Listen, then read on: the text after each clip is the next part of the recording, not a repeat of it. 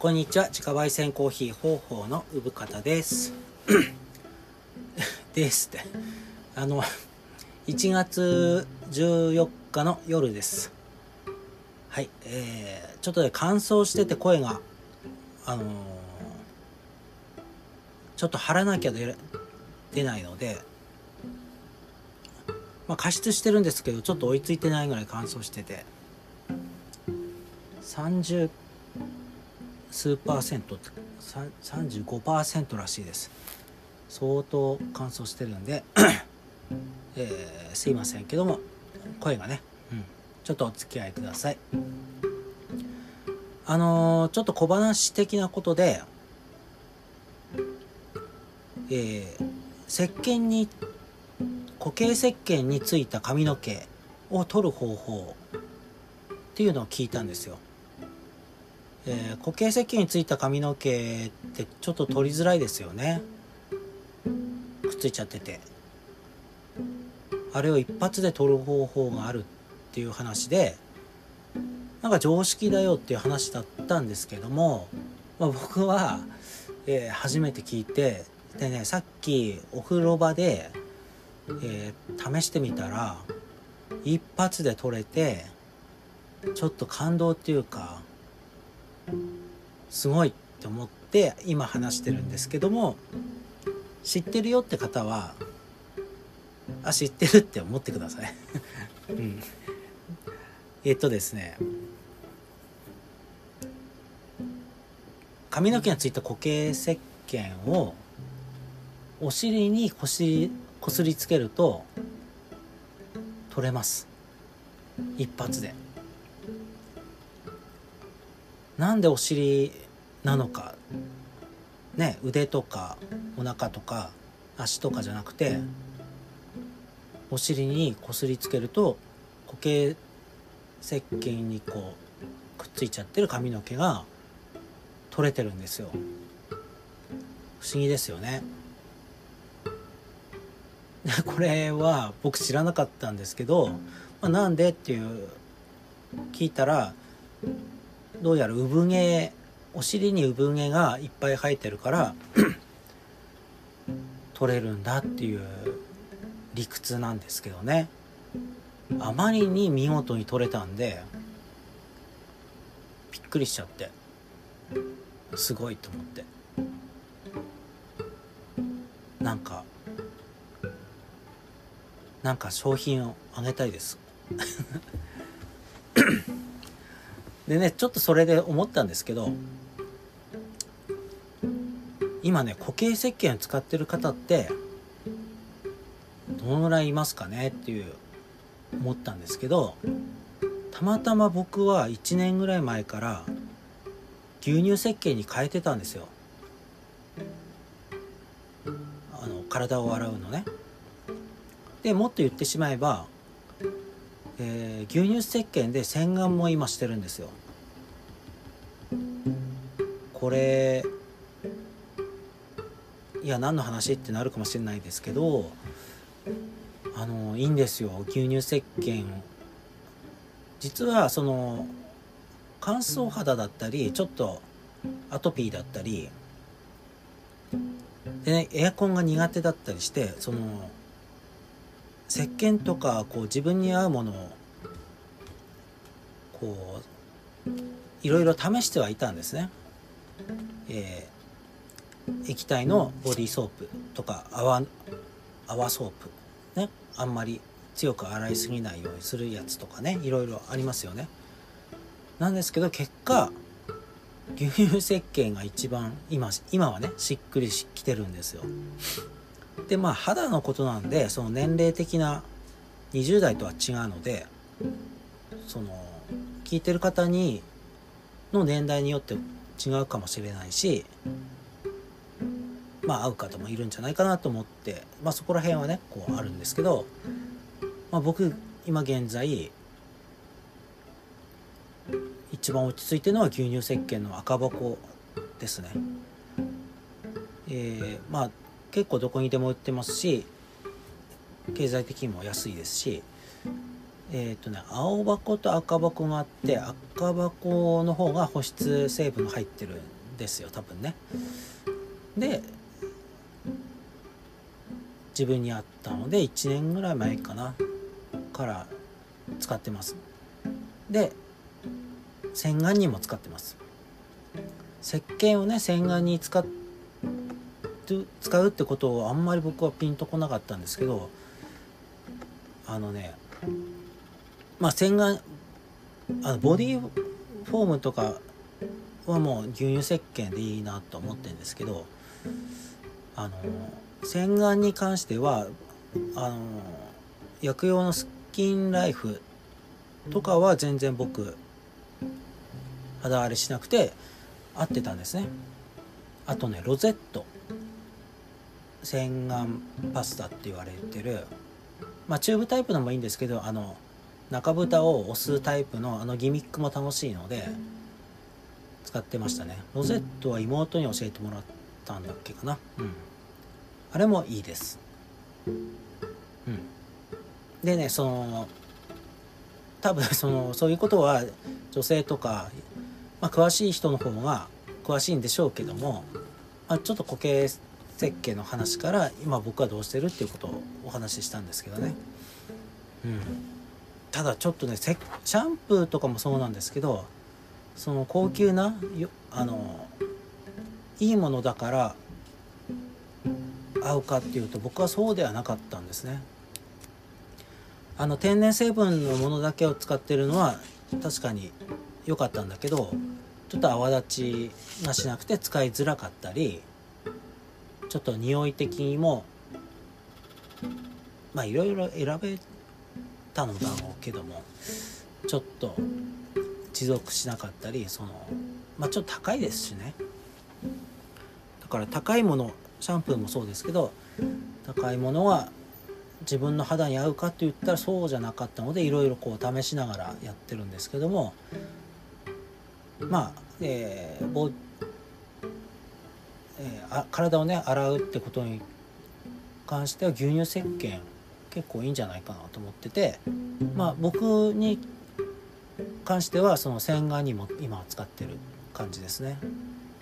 うんあのスキンライフとかロゼットを使ってたんだけどそれに変えて牛乳石鹸にしても全然使えてますよむしろいいですよってことなんです。だからすごいですよね。うん。はい。えー、まあそんな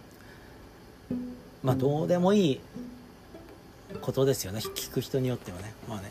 まあそう。聞く人によってはどうでもいい話をもう一個ねついでなんでしますけども。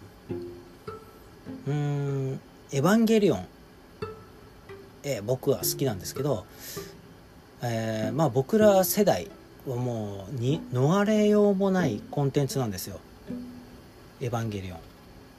もう大学生の頃にテレビ放送始まってまあああだこうだ話しながら楽しんでましたね。でねまあエンディング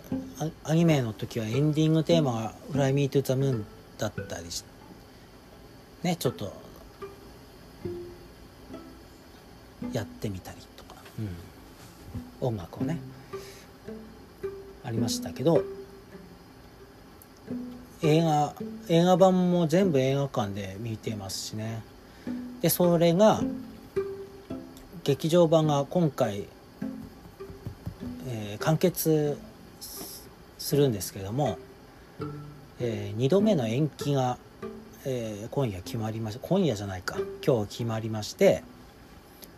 えー、まあ、そのことでちょっと LINE でねちょっと教えてもらってたんですけど、まあ、僕ちょっと Twitter 等を開いてなかったのでその時に知ってええー、ってなったんですけどまあでもそれはしょうがないかなと思いました「エヴァンゲリオン」の延期は。でまあちょっと懸念されるのはじゃあ今ダメだったらいつ見れるのかってことなんですよ。で早ければ予想ね、えー、緊急、えー、非常事態非常事態宣言2月7日までですけどもまあそれが明ける明けた後にやるんじゃないか。ってことですね早ければ。まあいろんな映画今やってるとこはやってるんですけども多分観客の動員数が桁違いっていうかまあ初日だったらもうすごい混みそうだしまあ延期でいいと思うんですけどね、うん、で、えー、2月7日でもまあ感染者の数によりますけども多分収まってないですからまだ延期されるかもしれない。だとしたらいつかというとワクチンを接種した後。となるとまあオリンピック前までになそうなりそうなので、まあ、オリンピック開催したい人たちが一生懸命ワクチンをその前に接種っていうことになると思うのでだからオリンピックのあたりで上映するかまあ本当に遅かったら秋頃になっちゃうんじゃないかな。まあ今年上映されるとは思いますけどね、うん、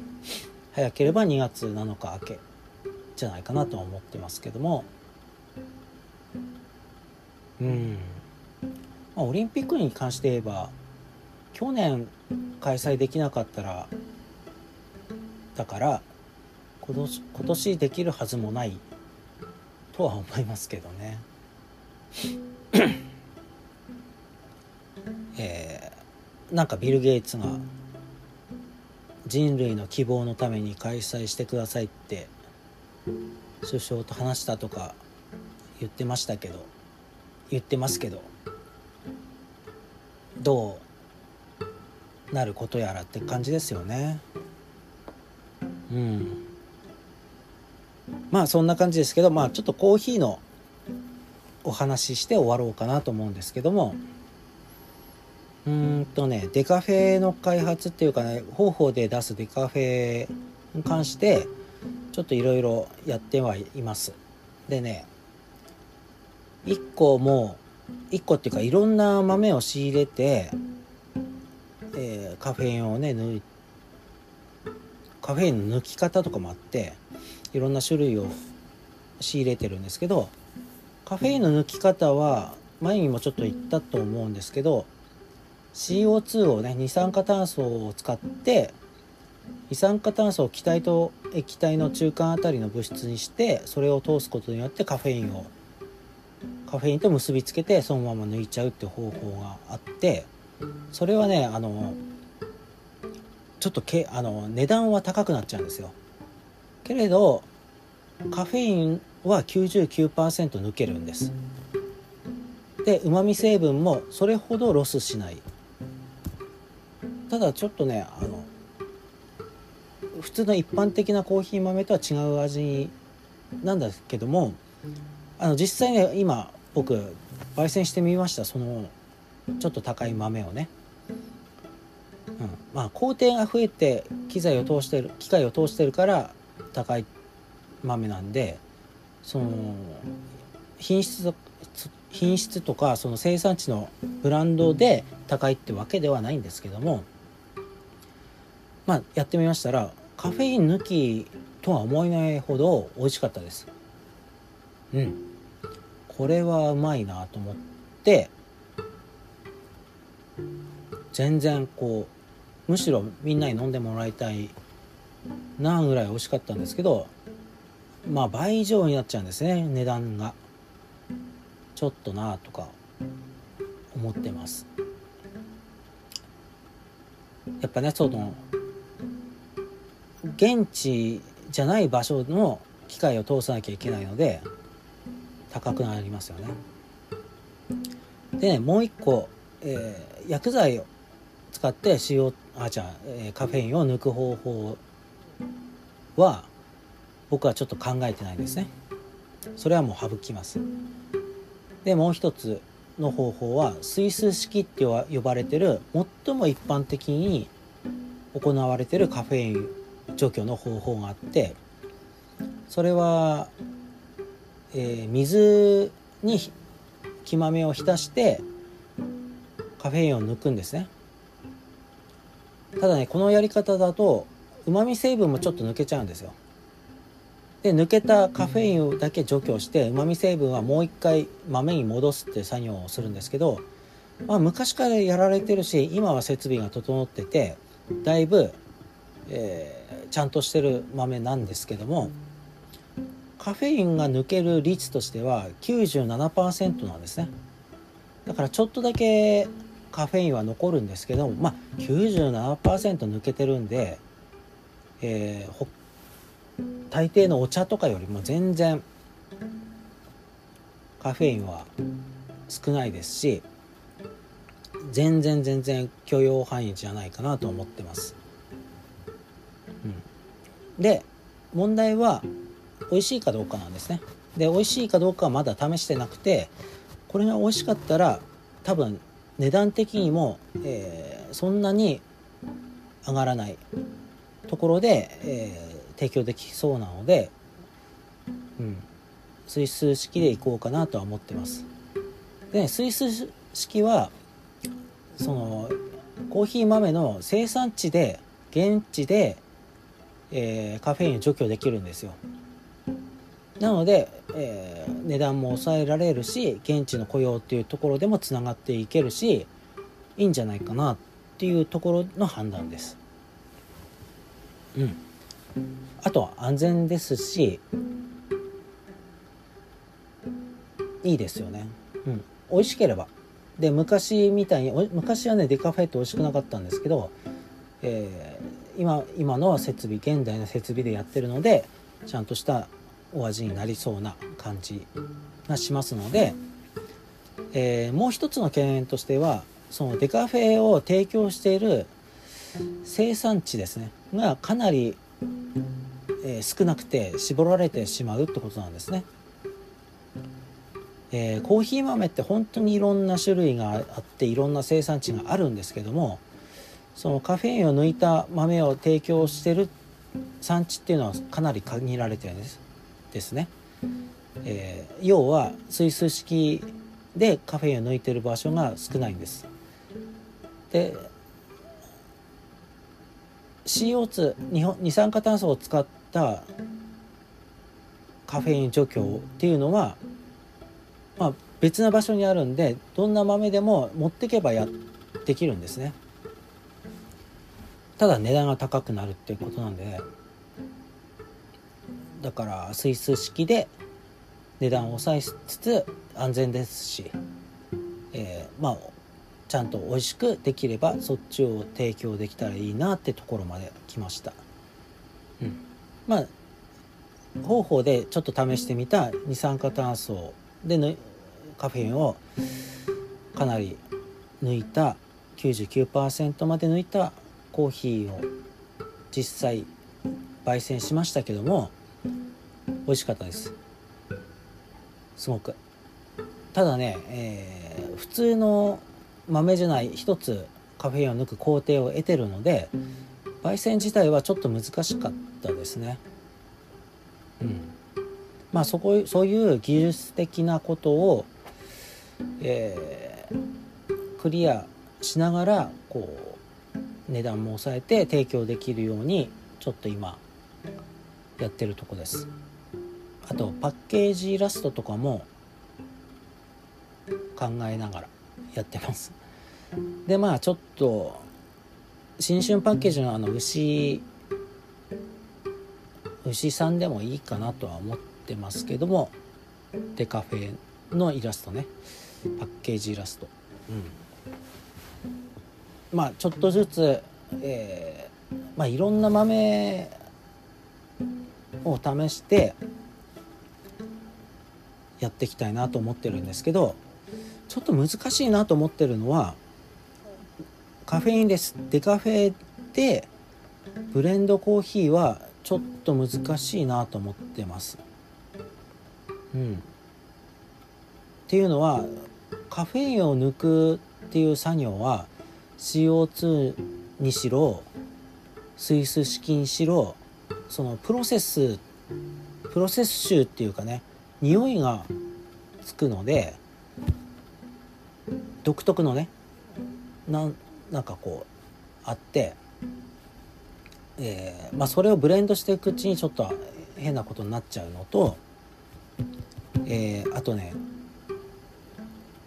浅入りがほぼ難しいんじゃないかと思ってるんですね。なので結果的にその深入り1本になってしまうのでブレンド的にもちょっと難しいんじゃないかなと思ってて、うん、浅入りでねその酸味を残して酸味を残しつつ楽しめるコーヒーデカフェっていうのは、うん、やっぱりさっき言ったプロセス臭がプロセス臭があるのでにまあ気になっちゃうんですねそれが。僕は。やってみましたけど。まあ提供できないなと思ってますね。うん、で確かに市場にその朝入りのデカフェっていうのはあんまり出回ってないんじゃないかなと思うんですね。であったとしてそれが美味しいのかどうかってところですよね。でね今設備がちゃんとしててデカフェも美味しいんだよってなってますけども、まあ、昔は美味しくなかったっていう美味しくなかったしやっぱりそのイメージが強いと思うのでやっぱそこに負けないぐらいちゃんと美味しいものを出さなきゃいけないなと思うので、うんまあ、ちょっといろんな産地のものも試しながらってことになりそうなのでもうちょっとお時間くださいって感じですかね。うん、まああのエヴァよりは早くエヴァンゲリオンよ劇場版よりは早く提供できたらいいかな。提供できそうです多分。うん。まあそんな感じです。はいでは今日はこれまでです。